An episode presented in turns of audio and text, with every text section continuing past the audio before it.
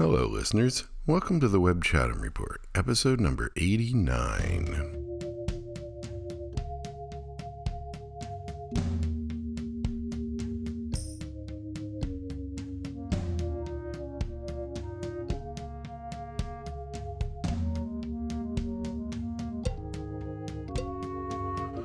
How you doing? What's going on? I'm avoiding talking about 1989.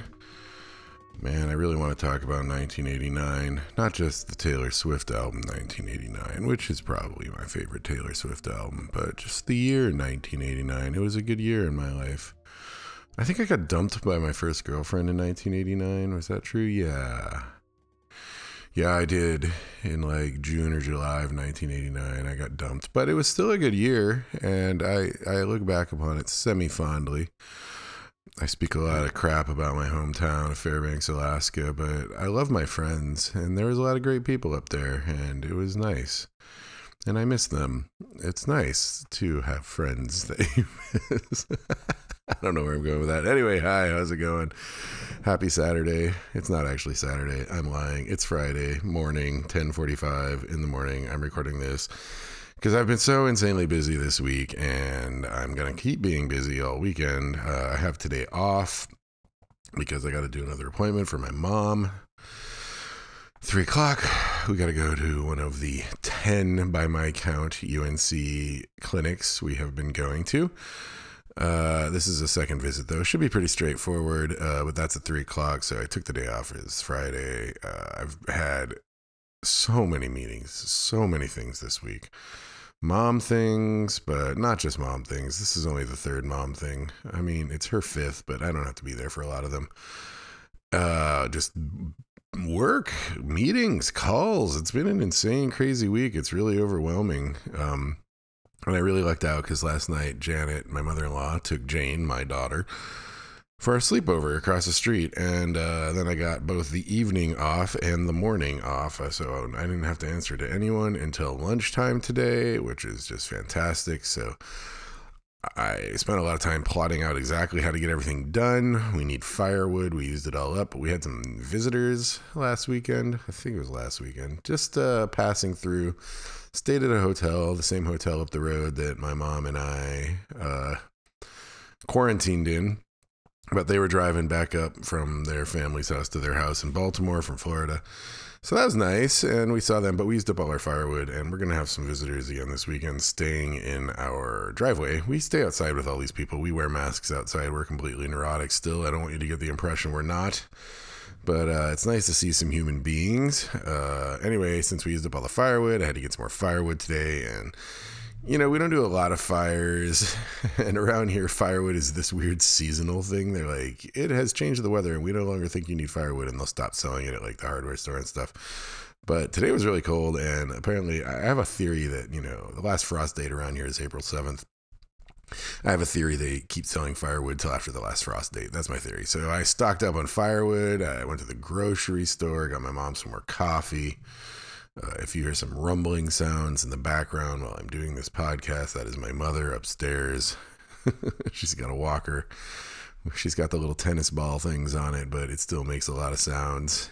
Anyway, uh, had to get her some coffee, had to get some more banana peppers and uh, stuff, and then I had to go to the garden center because that's a whole thing that we'll talk about in a little bit. And I needed to get all that done because this weekend I got a, you know, plants in the ground. I think we're having last frost tonight. So, you know, it's supposed to be 45 tomorrow night and then 50 the next night and then 55 the night after that. And so I think we're at the last frost. The average last frost is April 7th. So we could have one more. And I am sort of debating, but there's some more cold hardy plants I can definitely put out there now. So I'm to start putting stuff out in the garden this weekend, which means you know, I needed to get some supplies. Uh, yeah, so I just got back from that trip. Uh, I went to. this morning's been crazy. I got up at seven o'clock.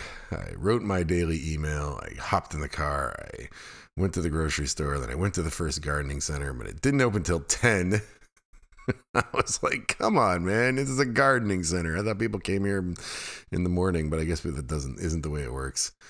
Uh, so it was, it was at nine o'clock at that point. So I was like, where's the other garden center? It's just up the road. So I went to that garden center first. It wasn't as good though. Like the, there, you know, one's called Southern States, and then the good one is called Fifth Season, which I like because it reminds me of the N.K. Jemisin novels, the Broken Earth trilogy. But uh, uh, Southern States is like has a garden center, but it's more of like a farm place. So it's a lot of livestock stuff, a lot of chicken feed. Had live chickens though; they're really cute little baby chicken. Oh, I wanted them so bad. Um, so you know, how do you, has a good, decent garden center, but nothing like uh, fifth season. But it opens at 7 a.m. so I went there. That was good. I got some mushroom compost, got some Neptune's harvests, fertilizers. I got some seed potatoes because my experiment with growing potatoes from the grocery store did not work out. Uh, it's, it's decent. It has stuff you need that you can't get at Lowe's or Home Depot. Uh, and it had uh, the entire Espoma line of organic soil amendments. So that was nice. Uh, yeah. So then, you know, uh, get left there, went to the grocery store again, different grocery store because I still had 19 minutes to kill. Uh, you know, just really, what did I get there? Oh, yeah. Uh, snow peas. Hard to find snow peas this week. this is all very interesting, I know. And then the nice fancy garden center, fifth season, which was awesome. And I got a, this beautiful gray ceramic planter. I got, you know, I, I got, um, I didn't buy a lot, lot there actually, because I did get the, the necessities I needed at the first garden center: the compost and and the uh, blood meal and the uh, potatoes. But I got a nice planter. I got a soil testing kit. Uh, you know, it was pretty funny though. There's only one car in the lot, and it was there when I got there at nine, and it was a Tesla Model X, and I'm like, and it's parked right in the front. I'm like, that's the owner. I was like, the owner parks out front in their Model X because I mean, it was there the whole time. Like, you don't park an hour before. There's no one in it too, so it wasn't like me who got to the store early and was just sitting there. You know what I mean? But anyway, it's been busy here in Chatham County with with the mom stuff, with the baby stuff, with the work stuff. One thing that's been nice though is aside from the last two days, it's been getting warm out and it's getting sunny and it's been warm enough to walk around the neighborhood again, which has been really great because we haven't seen like all the regular neighbors, but we've seen a bunch of neighbors and we've had some nice talks on the street. One neighbor is planning an addition to their house. One is working on the solar battery project, solar plus battery project that we went through, and another neighbor went through. And actually, two neighbors are doing it right now, so that's cool. And you know, we're helping them out and passing on our original proposals and stuff like that that's cool watching the whole neighborhood slowly go solar, but it's really just nice talking to human beings. I've been enjoying that. Uh, yeah, and yeah, so you know that's life in Chatham County. A lot of mom doctors, a lot of work. It's going okay. The kittens are good. They are barely kittens anymore, but they're getting more cuddly, which is nice. They're getting sneakier.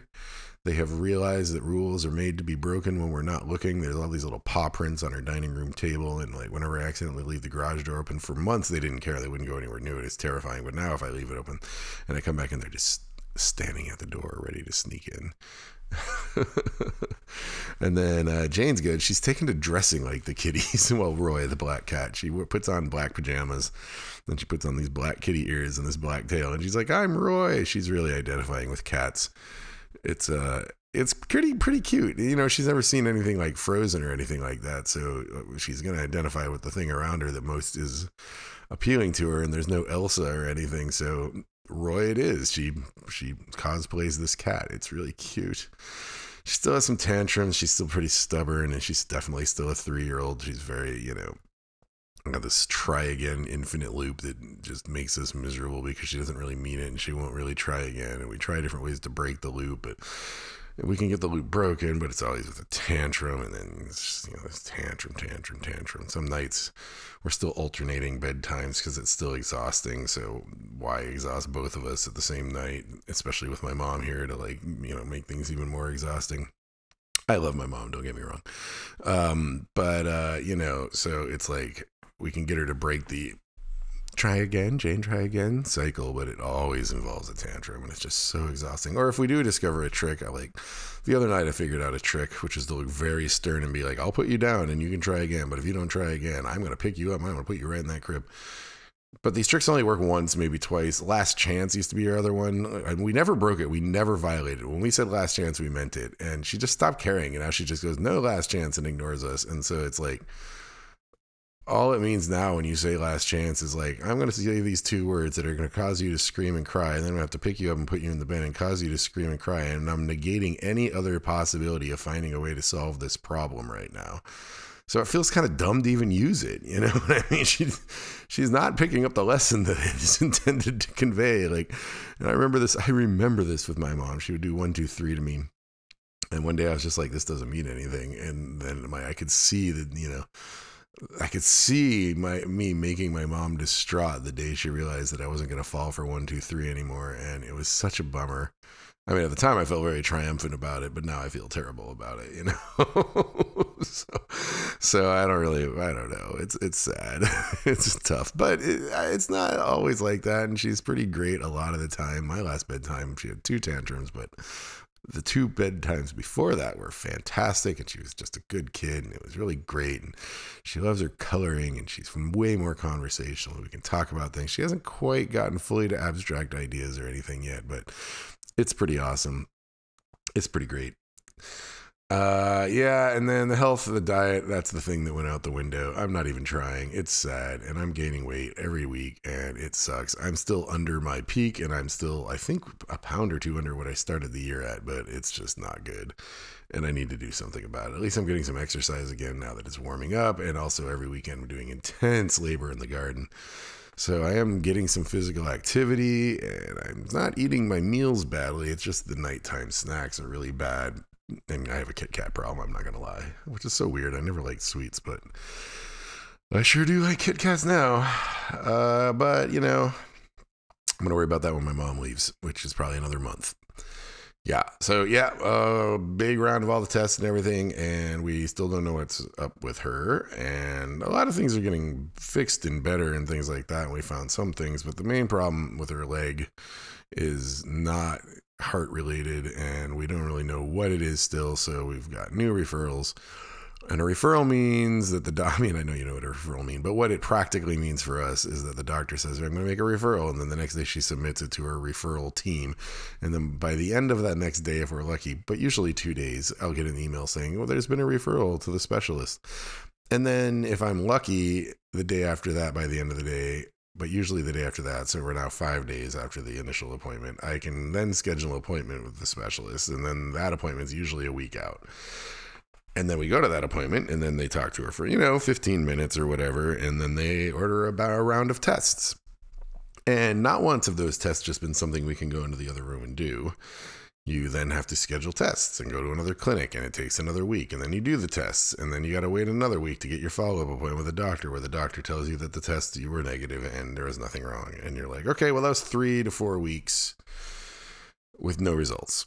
And now we're going through another cycle of that. So it's been a week tomorrow since the doctor's appointment with her primary care physician and the first specialist appointment is next Thursday. So it'll have been just it'll be uh, 12 days from the appointment to the first specialist appointment. Then I imagine it'll be two weeks after that before we get any answers. So, you know, we're looking at mid to late April at that point, which is pretty exhausting for me. I'm not going to lie. And uh, you know, I mean, more more relevantly and more practically is that my mom doesn't know what's wrong, which is even more stressful than my, you know, boo hoo hoo. There's somebody in my house. It's like it's still a problem, and and we don't know if she can go home because you know we found out this particular specialist. One of my dad's cousins told me that there is one of these specialists in Fairbanks, and they're actually pretty good. So if this is the problem, and it doesn't require specialized surgery and just you know, requires maintaining, then my mom could go home. But we don't know if this is the problem. So we could get through another three or four week cycle, and that's not the problem. And then we have to start all over again. And my the, her her PCP, primary care physician, is running out of theories. So it's it's a little rough. Uh, this is kind of like the last roll of the dice. I don't know what we're gonna do after this one. Uh, yeah, I did get my first vaccine shot, and I will get the second one on April nineteenth. So I can take her home if I need to. She's also much more clear-headed, and she's way more ambulatory. I bet she could take herself home, but if need be, I could bring her home now. So that's good. Uh, well, not now, but by the time this round of uh, testing and doctors is done, I'll be two weeks past my second shot. So I could, you know, theoretically take her home. I don't want to, but I will. yeah, so that's what's going on there. Work is good. It's also really busy. Uh, it's pretty crazy. There's a lot of like wheeling and dealing and new biz and sales that are just kind of crazy and it takes up a lot of time. There's a ton of contracts that me and David and Adam are always working on. Every day there's some contract. And I really could use like a like a chief counsel, but I don't know what I can do with revenue until I know what's up with Apple.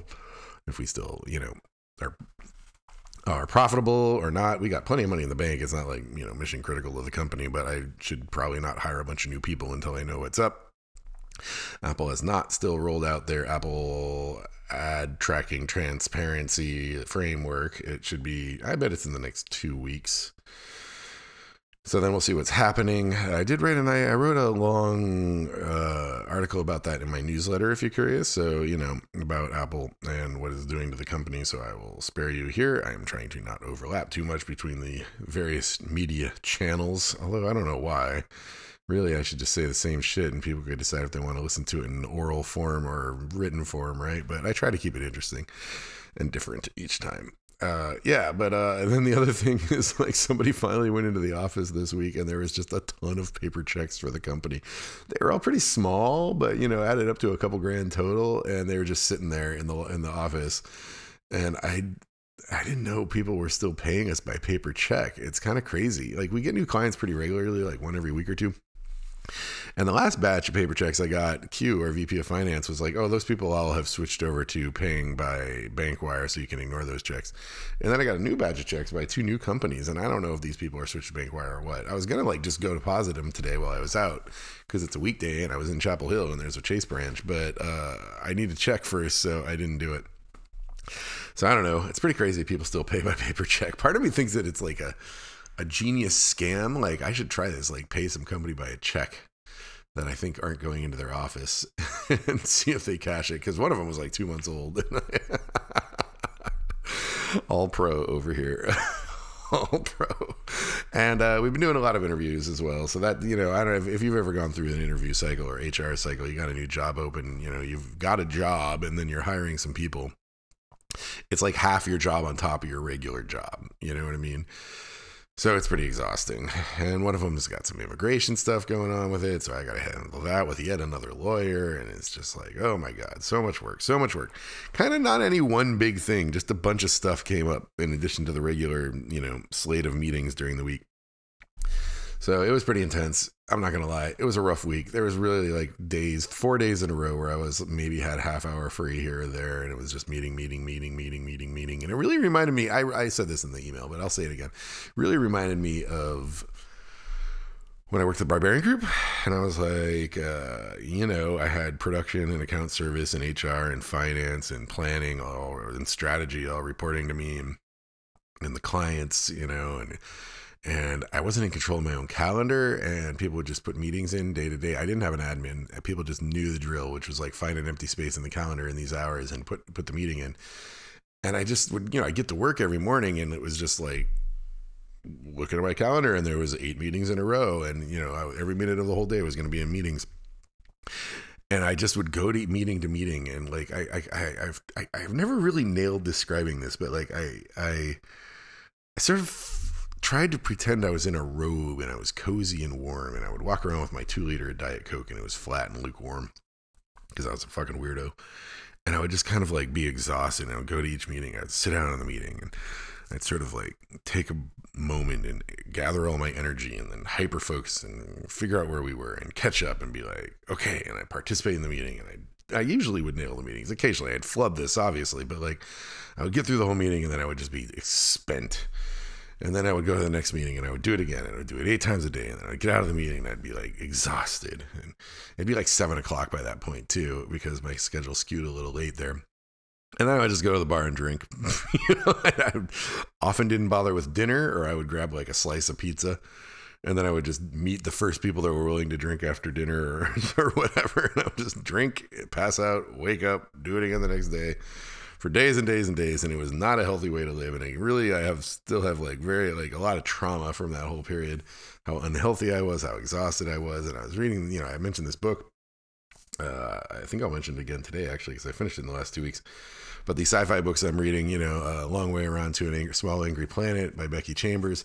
There's a character and he's the navigator and he's like kind of sick and he just he's actually a binary being. He's like a symbiont, kind of like a trill in Star Trek. So they is the proper pronoun, but they would go into the you know, they would just hide in their room all the time, and then when they needed to be to navigate somewhere, they, they would just sort of stumble into the the the bridge onto the bridge and they'd sit at their chair and they'd do their job and then they'd just sort of stumble back into their room and the lights would be low all the time. And I was like I feel like this symbiont navigator in this book again. And I haven't had this. I had it at Tumblr as well but I I don't know. I enjoyed Tumblr more. And also I was living with Emma by then so I wasn't drinking quite as much. I was getting up a little bit early. That was my first experiment with getting up early.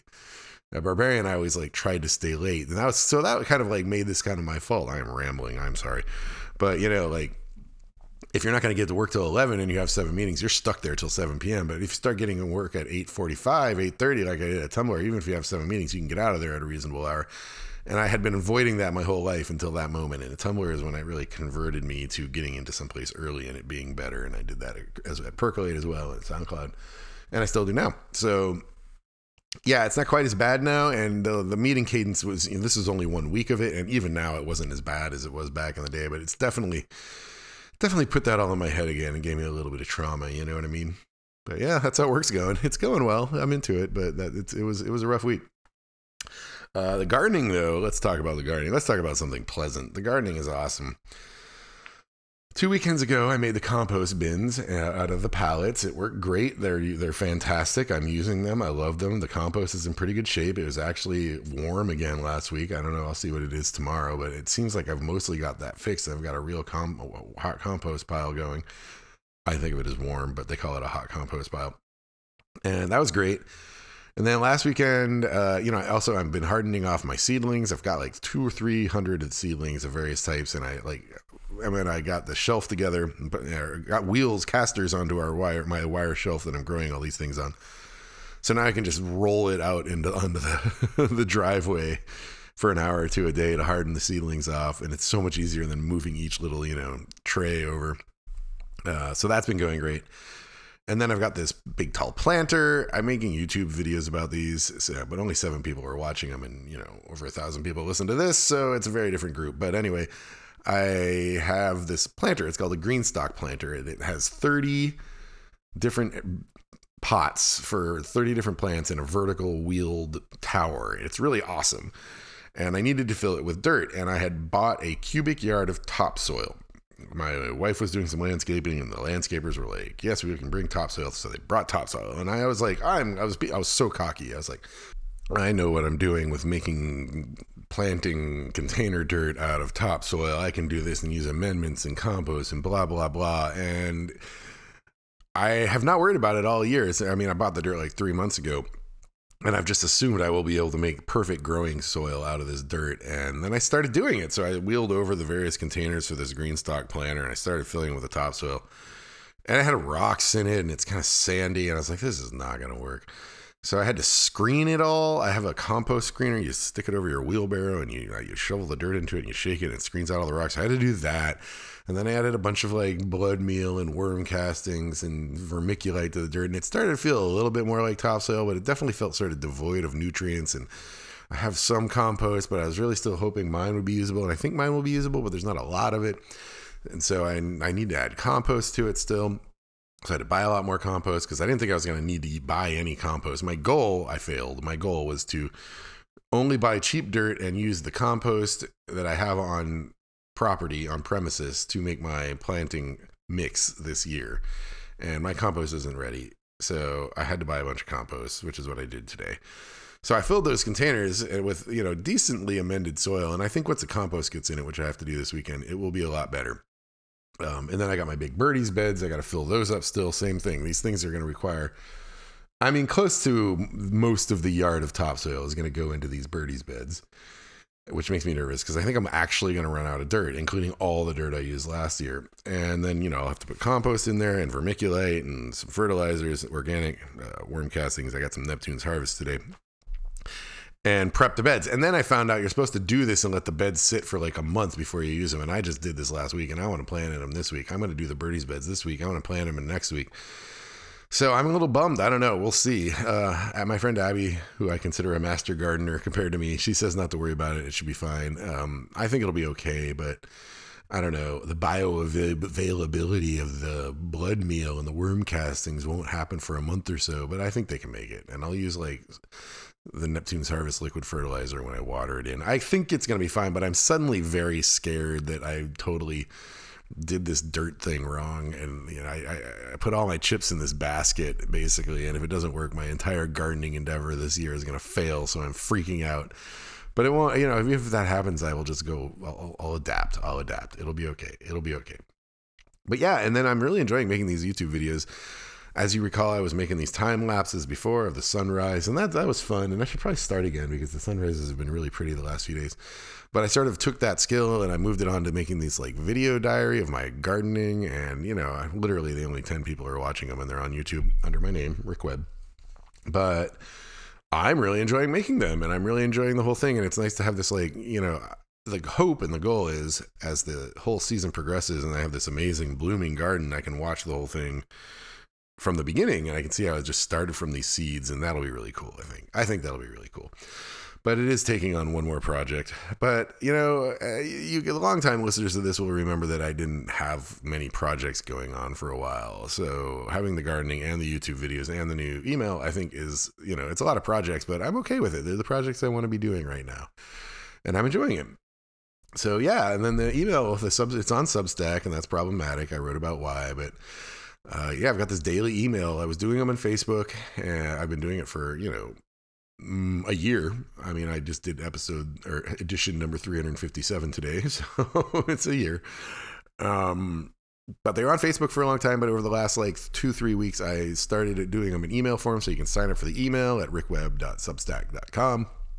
And they are literally about nothing you know, I get some people I recognize their email addresses from uh, from my industry days, and I do touch on industry stuff. I try to make it a little bit like you know things you things a layperson may have heard about the ad industry on the news and been curious about, and I try to explain it to them in layperson's terms, and I try to highlight interesting issues and explain them. So you know, it is a bit about the industry, but it's more about nothing. It's you know, like or whatever's on my mind and things like that and it's been really fun. And the other great thing about doing it on an email list form is I can add images, I can add like YouTube links, I can do bold text, I can do italics text. Couldn't do any of those on Facebook really. So I, I've been I've been enjoying it. It's hard. I get up at seven, and I have till nine when Jane gets up to uh, and I officially start work to get this thing done and get it sent out. And uh, most days it's plenty of time and I can do it, but some days it's really tight or I don't have enough topics or something and I just get all stressed out. But but all in all, it's been rewarding and really the commentary. The great thing about taking it off Facebook is I did I knew academically how many of my friends were no longer on Facebook, but wow, as soon as I started doing this not on Facebook and all these people signed up that weren't on Facebook, it's been great. All these people I haven't talked to in ages, you know, like mm, yeah, it's it's rewarding. It's rewarding. A lot of the commentary I, I still cross post them to Facebook because a lot of the readers on Facebook were adamant they preferred reading them on Facebook. A lot of them have now signed up for the email, but most of the commentary still happens on. Well, now actually, now it's sort of two different areas of commentary, which is a little weird, but it's not that bad of a problem, and I think I'm into it. Uh, yeah, so that's fun. New email list. I write for therapy basically, and it keeps me sane. Uh, in addition to writing that every day, I write 750 words to myself. That's where the deep, scary stuff is. you know. So, but the the two in combination, uh, they keep me sane. They they are the thing that keeps me sane. I've been definitely a little. It's been a little rough lately. I wrote about this this morning. I've been you know I've been stressed with all this stuff with mom and pandemic and work and, and, and, and child and whatnot. And I'm not like taking it out on people in the house too badly. I mean, I've snapped at my mom once or twice and I feel terrible about it, but all in all, it's been going well. But what I've been doing is I'm taking it out on, on pundits on the television. or politicians. Like AOC was on and she was talking about the infrastructure bill and she was like, it's a good start, but it needs to be bigger. And I was just like, I know what you're doing. And I know that this whole thing is kind of a like a clever widening of the Overton window and telling the American public that it's okay to spend more than 10 trillion dollars right now but also you are not speaking in it with any semblance of realism. You are not acknowledging the reality of Joe Manchin or the Republican Party or the complexities of reconciliation, and it is very upsetting to me. I start yelling, even though I know they're just doing a job. They are not. They're cheerleaders. They're not on television to be honest. You know what I mean? So yeah, and then Emma that's that's taking its toll on Emma.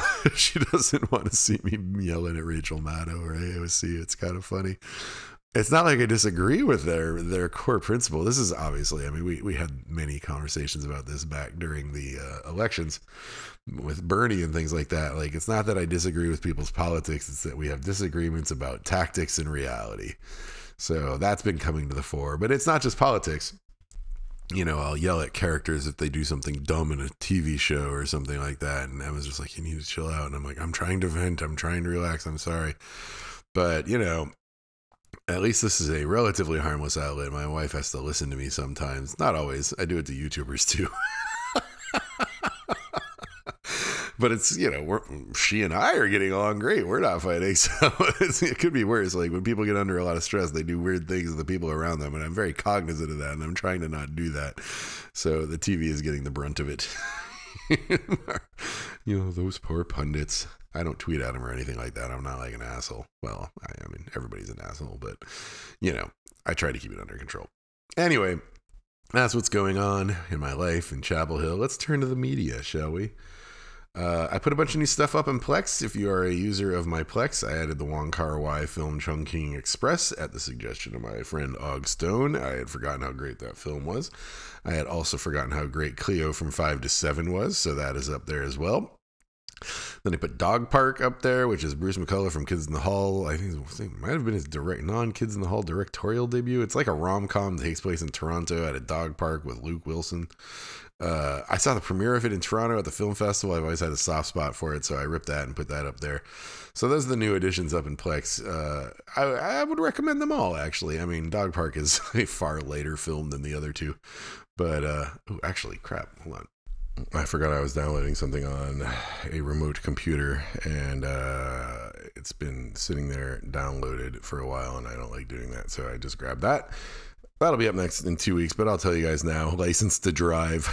I had a Zoom call with some friends last weekend, and we all started talking about license to drive and how we all kind of remembered the plot and the whole thing about turning into the the skid in a puddle, and like we all remembered it, and it was weird. And nobody had watched that film in like 30 years, but we all remembered it. So I was like, I'm gonna download License to Drive, so I did. So it'll be up in Plex in the next day or two. Whoops, just bumped and turned off the thing, but uh, yeah, so that'll be up there. Uh, vinyl. I got a ton of vinyl in the mail. It's pretty nice. Uh, I subscribed a long time ago to a record of the month club from this record label called Three Lobed Records, I believe it's called.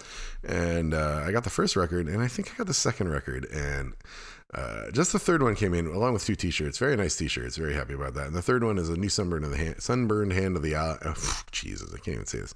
Sunburned hand of the man album called "Pick a Day to Die." My sister used to be in that band. I used to be friends with them. I've talked about them a lot. She's not in the band anymore, uh, but that was great. It was a good record. Uh, very excited to get it. It's on silver vinyl. It's lovely. So that came in.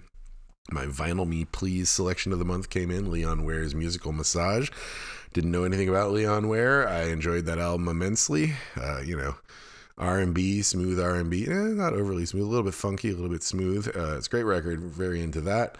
Uh, I got the finally got the vinyl edition off of Merge Records, the pink vinyl edition of the Mountain Goats album songs for Pierre Chuvin, which is his sort of quarantine tapes album he recorded in like a week or two. God, it's probably been almost a year ago now at the beginning of the pandemic. And I mean, it's been out long enough that they put it out, I think, three different versions of the cassette. It was a cassette only release.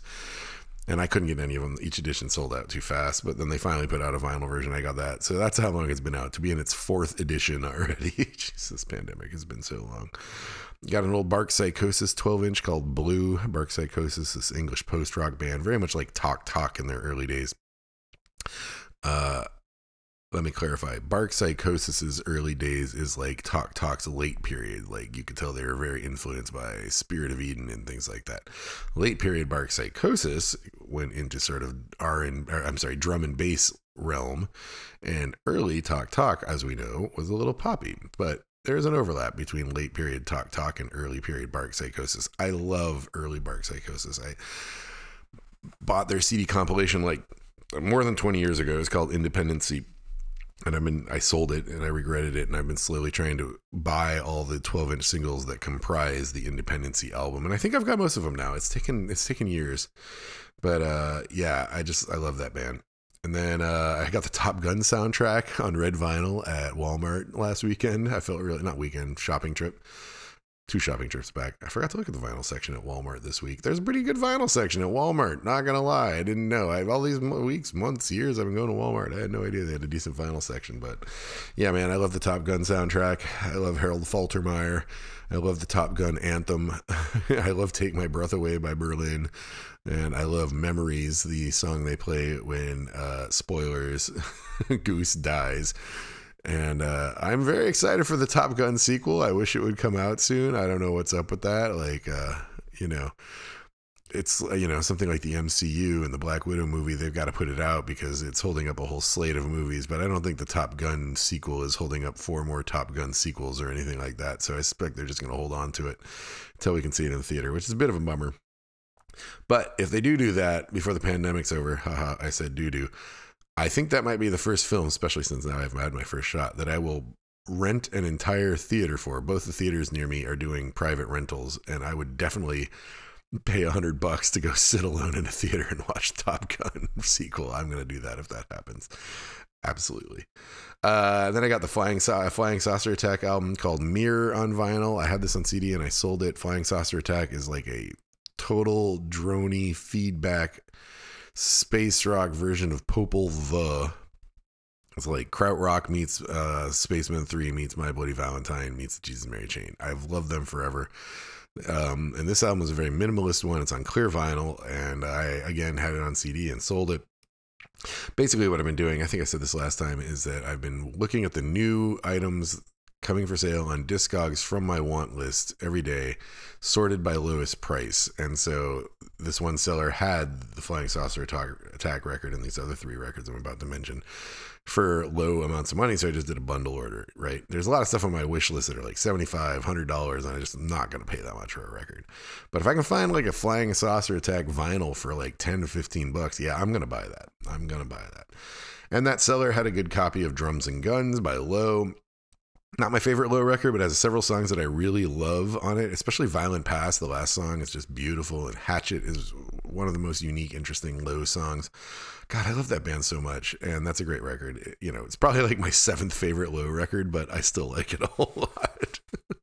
Uh, and then I got two low seven inch singles. I got the California single off of The Great Destroyer, but I got that because it has a different version to cue the strings on the B side that is unavailable anywhere else, and it's beautiful. And then I got the K low split. K is an artist, low is low. They did a split seven inch single, and those two songs are unavailable elsewhere as well.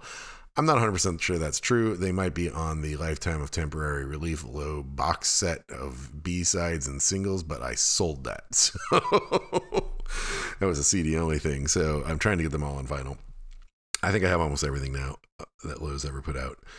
But uh, yeah, those two were cheap. I didn't have them yet, so I got those. And that's all the vinyl that came in. Listen to a bunch of records, not like, you know, not one of my marathon weeks because I've been so busy, but I got some good stuff in. Gave the new Lana Del Rey a listen. Chemtrails Over the Country Club. I really like. I listened to that album the way I listened to a new record when I was 15.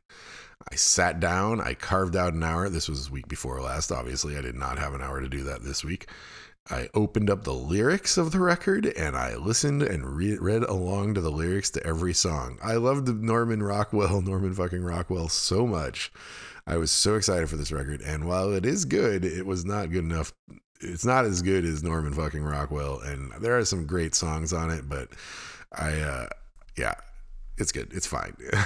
I won't say I was disappointed and I enjoyed the experience because I hadn't done that in so long. Just sit there and listen to a record while reading the lyrics. It was a fantastic experience. I wish I could do it more often still. So I wouldn't say I was disappointed, but the record isn't as good as the last one. So that was a little bit of a bummer. There's a new consolidated record. I wrote a lot about this on my email, but uh, consolidated. I think I've talked about them to you guys as well, like months and months and months ago. But they were this very woke leftist industrial band on Nettwerk Records in the early '90s, and I would see them live a lot. I met Craig Urim, who's one of my oldest friends. He was the drummer in Rockets vs. the Streetlands. We met at a consolidated show. because we were woke, liberal, and like rock and roll alternative kids in 1990. I think it was 1990 in Boston. Uh, and then they didn't put out, they put out albums for a while and then they stopped. They haven't put out an album in well over 20 years. And uh, they put out a new one. It's called We're Already There. It's not as in your face. The politics are the same, and the world's caught up to their politics. Like they had woke left politics in like the Reagan era, you know. Um, and uh, so you know they haven't like gone even further uh, afield in their leftist politics. They're not telling us, you know, that trees are humans or something, but but it's the same politics, and they're still relatively pretty far. They're still significantly left of like Bernie Sanders, right? So like uh, but it's more of a like the album is more musically varied. The lyrics are subdued. There's like a white noise track on it. There's like a, a couple dub tracks on it. One of the other guy in the band, not the lyricist, but one of the other guys in the band, went on to be in both Meat Beat Manifesto and Michael Franti's Spearhead. So if you imagine those two mixed together, you start to get an idea of what the musicality is of the new consolidated album. There's a new album by Jay Jay Johansen, who is a smooth synth pop R and uh, synth pop uh, smooth synth pop loungy. It's hard to hard to explain what he's like, but he's Swedish. He's a solo artist. He's been putting albums out for quite a long time. This is probably his twelfth album. I have most of them. I've always loved him, uh, and it's great. It's called Rorschach Test. Uh, I almost got to see him once at the Mercury Lounge when I lived in New York only time I was aware of him ever coming to America, and I was gonna go, and then something like horrible happened. I can't remember what, but it was some deeply traumatic friend, like a friend died or something. It was bad, and I was so sad I couldn't go. And uh, on top of whatever I was actually sad about, but uh, the new album's great, and I'm I love it, and I love him, and I strongly recommend it if you are into. I mean, I could give you analogs, but they're probably not super useful. Like late period a-ha, like minor Earth, major Sky period uh, a-ha. Um, a more sparse everything but the girl, uh, a melodic mid-period massive attack. I don't know. I don't know. I don't know. But I really like it. Uh, and then I listened to uh, Parque De Cometas. I've talked about them before. They're like this Mexican shoegaze band. They're great. Uh, one of the songs came on that I really liked from six months ago or so, and I was like, "Oh, I wonder if they have anything new." And I looked uh, looked them up on Spotify, and they did not. But what they did have is an album of demos that I had not listened to, and it was called Intenciones Demos y Maquetas. 2017 to 2019. So I listened to that and it was great. It's not a shoegaze, it's not as much swirling, spiraling feedback guitars as the other stuff, but at its core, it's the same sort of thing. So, you know, what is shoegaze without the the reverb and the the feedback, it's like uh, you know heavenly or something like that, right? Sort of dream poppy, if you will. Um, I like that. My friend Og Stone made me aware that Tony Halliday, the woman who was the lead singer of Curve back in the day, has a new EP called Roll the Dice. I loved Curve. They were one of the best live bands I've ever seen, which I think people would be surprised to hear because a lot of people, when they think of Curve at all, think of them as a studio project. But they were great live, and uh, Toni's got a great voice. This one is more electronic than Old Curve, which is you know sad for me, but it's still pretty good. I enjoyed it. Uh, then I listened to this album called it was self-titled. It's called "For Those I Love." My friend Gareth out west hit me to this, and it is oh my god, it is intensely it's fantastic it's intense it's moving it's dark. It's like as if the fall made dance music in a good way it's like if uh, you know the fall were singing over the really good late period new order stuff. It's so intense. And then like the uh, you know, gareth told me uh, told me to read about the backstory and it's like this guy was in a band with his friend and the friend died and this album is how he made to get through it and it's just like oh my god i was listening to a song off of it today when i was driving around. I was like this is too much. It's good. It's good. Strong recommend uh, and then my friend Ben Haas, when we were on a Zoom call this weekend, was like, "Oh, I love Mark Lanegan," and he was telling me about. I have not listened to a lot of solo Mark Lanegan. Um, I loved the uh, stuff he's done with Greg Dulli. I love the Gutter Twins, and I had mentioned that I just watched a him doing Disorder with Peter Hook and the Light on a YouTube video that was really good. And I had Whiskey for the Holy Ghost way back in the old days, but I hadn't listened to his later period stuff. So he, took, you know, I had him pick one. He, he picked two. The other one was the Isobel Campbell one, but I already heard that. But I give that a re-listen. But the one he told me to listen to that I hadn't heard yet was called "I'll Take Care of You," and he was right. It was beautiful. Mark Lanegan, a talented guy, man. Also, he looks really good in a hat. Uh, and then my friend Sean told me that Suede, the London Suede, had been still putting out albums after I stopped paying attention to them. And that's like a pet peeve of mine when a band's really big that I really like. And then I keep, they keep putting out albums and I keep listening to them, but a lot of casual fans stop listening to them. And I was always only a casual Suede fan. So I'm doing this. And I was like, okay, I need to go learn about it. So I went and listened to the album Blood Sports. And Sean's right. It was really good. If you like Suede, they're still making really good albums. So heads up on that. Uh, there's a new Xiu Xiu album called Oh No. That's a great name for a record, isn't it? And it's a it's a collaborative album. Every song they're collaborating with someone. Like the first song they're collaborating with Sharon Van Etten. Awesome song. I always listen to Xiu Xiu albums and I like them live, but I never liked their records. But I really liked this one. I like the way each song they all flow together. There's no breaks in the album, but each song is with a different collaborator. I don't know what that sound was. Maybe my mom again. Anyway, anyway, each song is a different collaborator. Owen Pallett of the Arcade Fires on one of them. Uh, uh, there's somebody called Angela Sio. I don't know who that was, but I really liked that track. So yeah, Xiu Xiu. Oh no, if you are into weird, spooky music. Uh, Lost Girls. So Lost Girls is a collaboration between Jenny Hval, who I like very much, and someone I've never heard of, another woman named Havard Volden. Uh, they now make up a band called Lost Girls, and they made an album. I am totally going to bungle the pronunciation, but it's Meneskekolakekovit. Meneskekolakekovit, we'll go with. Uh, and it's great. It's kind of weird. It's like seven or eight tracks, and three of them are like 10 minute plus sort of ambient experimental excursions, a little bit noisy. And then the other four are like concise three, four minute sort of almost synth pop, a little bit darker, you know, maybe like early period Skinny Puppy it was really good, and the two two together worked really well, and I really enjoyed that record. So that was solid. Lost Girls, Menes Kekakolovikit, Kolakekavit, Menes Kekakolakekovit. There we go. Uh, and then the Antlers. Antlers are a band I loved maybe 10 years ago, and they've just put out a new album. It's been the first time in a long time, and I just learned about it. Thank you, Spotify's Music Radar new music radar or whatever it's called. The album's called Green to Gold. It's very mellow. It's very nice. It's a little bit more black mountainy than the psyche, more crazy version of the Antlers of uh, of yesteryear. Uh, but it's beautiful, and I really like that record, Green to Gold. Been listening to that a lot. Uh, Floating Points, Pharoah Sanders, and the London Philharmonic. Pharoah Sanders, of course, is a renowned, esteemed saxophonist, 80 years of age, and he, he, just put out this album, and it's fucking fantastic. I don't know much about. I mean, I've heard Pharoah Sanders here and there. I don't know anything about Floating Points. Apparently, he's a producer. Uh, the album's called Promises, and it's just beautiful. I've been listening to it on repeat for days now. Strong argument, very ambient, not ambient, but very uh, tonal. Uh, the production and the Philharmonic are there to support Pharoah Sanders, and it works great. And I strongly, I love it. And then Loretta, Loretta Lynn has a new record. It's called Still Woman Enough. It is a new album of new material. She is 83 years old. It is her 52nd record. It is great. I got really into Loretta Lynn when Jack White was producing her for an album maybe 20 years ago when the White Stripes were like white hot, and uh, I loved it. And it turns out she's made like four since, and I totally missed it. And uh, this one came out this week, and I really loved it. And I've been listening to that a lot too. So I haven't been listening to tons of music, but all of it was good. Really good. I mean, shit, when Chemtrail, well, I guess the consolidated album's probably the weakest of the bunch, but it's still solid, you know? Solid two weeks for music, I'll say that much. Uh, on the TV front, we watched Saturday Night Live. That was great. Maya Rudolph is fantastic. They keep having these white dudes I've never heard of as the musical guest, though, and I'm getting a little sick of that. I feel like people are canceling on them or they're just having a hard time or something. But but uh, the skits are great. They're like in a high absurdist phase. I think this is a very good batch of Saturday Night Live. I do not consider myself an expert. I didn't watch it for like 20 years. but I like where it's at right now.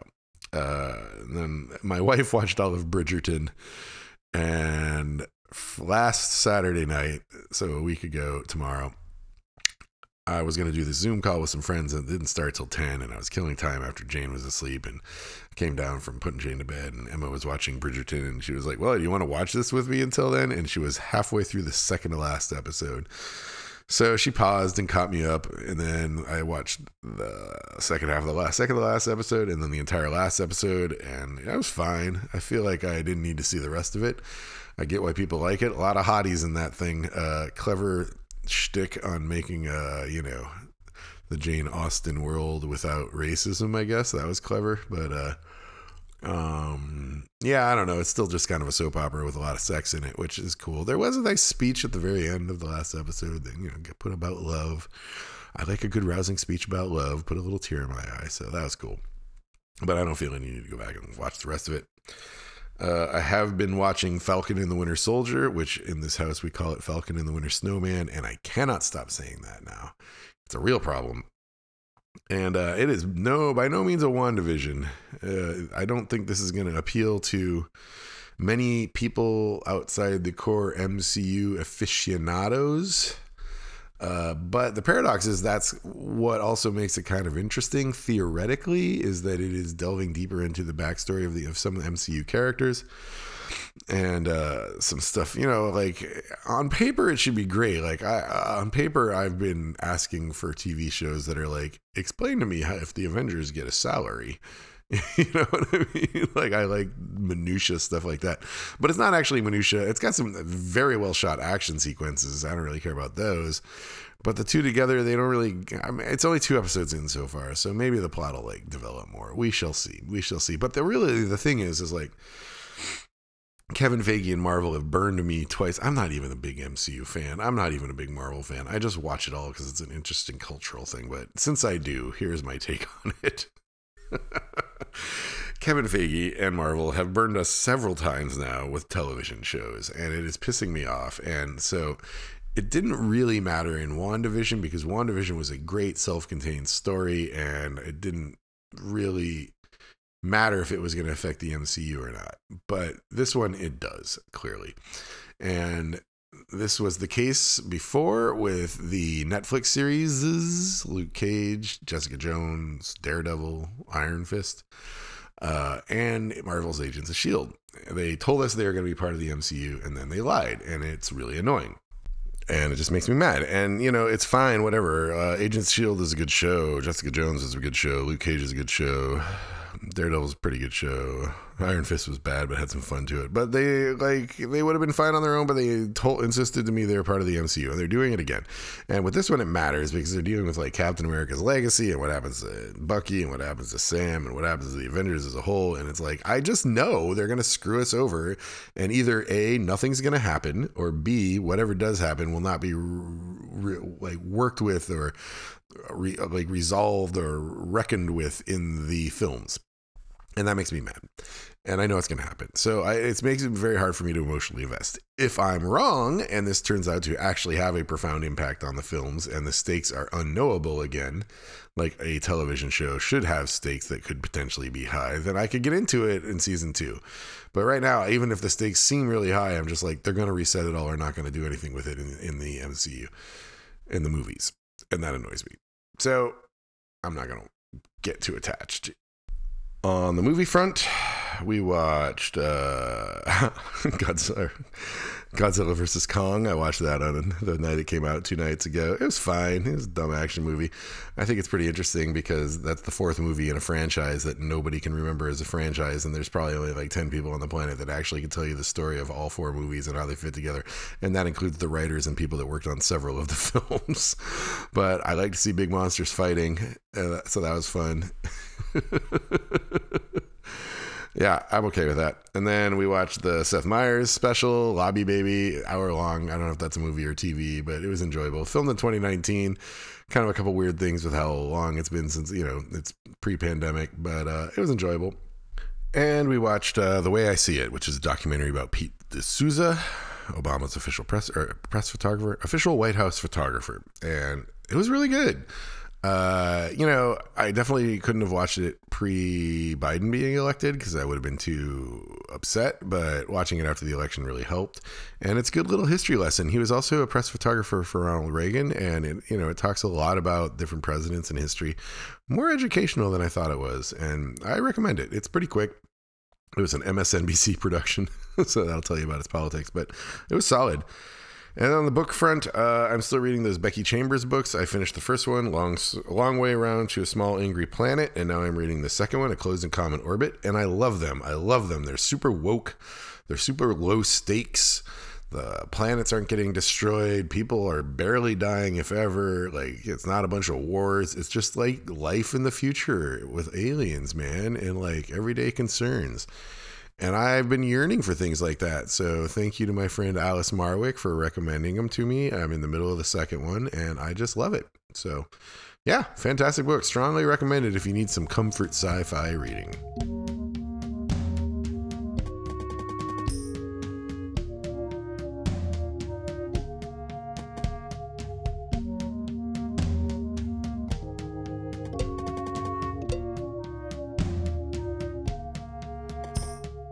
Well, that's about it for this week. Thought I was going to rush through that because I've been so busy, but no, we got like almost a full hour together, so that's nice. I like you guys. Hope you're doing all right. Drop a line. Let me know how you're doing. Talk to you guys in two weeks. Stay safe. Let's make it through this pandemic. We're not out of the woods yet, unfortunately. Soon.